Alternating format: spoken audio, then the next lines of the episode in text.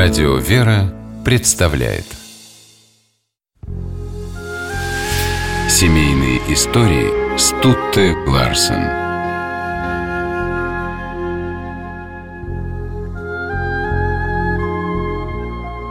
Разбирая семейный архив, писатель Борис Зайцев однажды наткнулся на открытку, отправленную женой Верой много лет назад, когда она была еще жива. Несколько слов, написанных супругой, возродили в памяти Бориса Константиновича подробности их долгой и радостной семейной жизни. Известный литератор Борис Зайцев и Вера Орешникова, дочь директора исторического музея Алексея Орешникова, соединили свои судьбы в 1912 году, повенчавшись в храме Казанской Божьей Матери на Сущевской улице в Москве. Поразительным по чистоте человеком был Борис Зайцев, вспоминал журналист Алексей Боровой, знавший Зайцевых в самом начале их семейной жизни. Не менее очаровательно, экспансивностью, шумливостью, но неизменной искренностью была его жена Вера Орешникова, общая любимица, со всей Москвой бывшая на «ты». Так писал Боровой в своих мемуарах. В 1912 году у Зайцевых родилась дочь Наталья. Поворотными для них стали годы гражданской войны. Борис Зайцев потерял племянника, пережил арест за активное участие в организации помощи голодающим. Весной 1922 года заболел сыпным тифом. 12 суток он находился между жизнью и смертью, без сознания. Врач, который лечил Бориса Константиновича, в конце концов опустил руки. Ничего сделать было нельзя.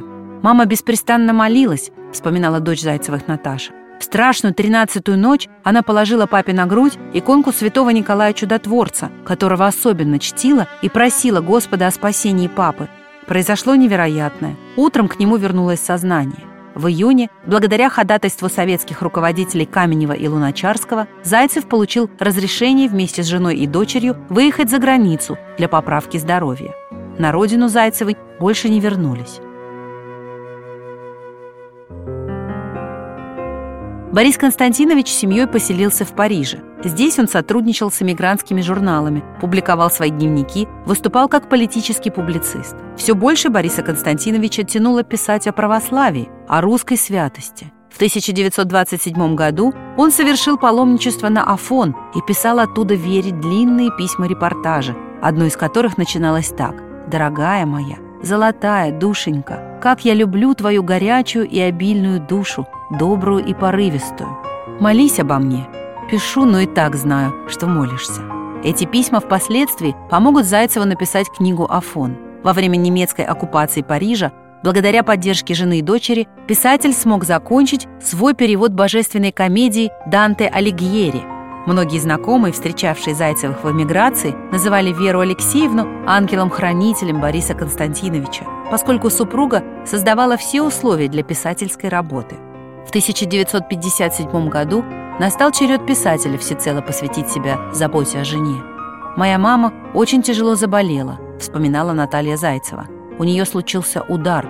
Восемь лет она была в параличе, и все восемь лет отец ухаживал за ней, боролся за маму, продлевал ее жизнь», — писала Наталья.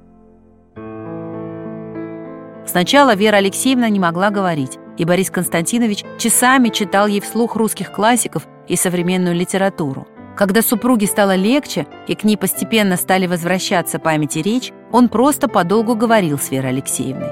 Иногда она пыталась что-то написать, и супруг помогал, в своей руке сжимая руку жены и выводя буквы.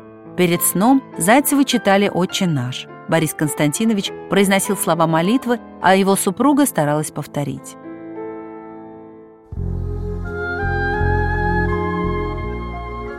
До последних дней жизни Веры Алексеевны, скончавшейся в 1965 году, Борис Константинович был рядом с ней. После скорбной даты он посвятил себя тому, чтобы опубликовать переписку жены с ее подругой Верой Буниной. Эта переписка легла в основу двух произведений Бориса Зайцева «Повесть о Вере» и «Другая Вера». В них он постарался нарисовать портрет человека, с которым прожил 53 счастливых года. Семейные истории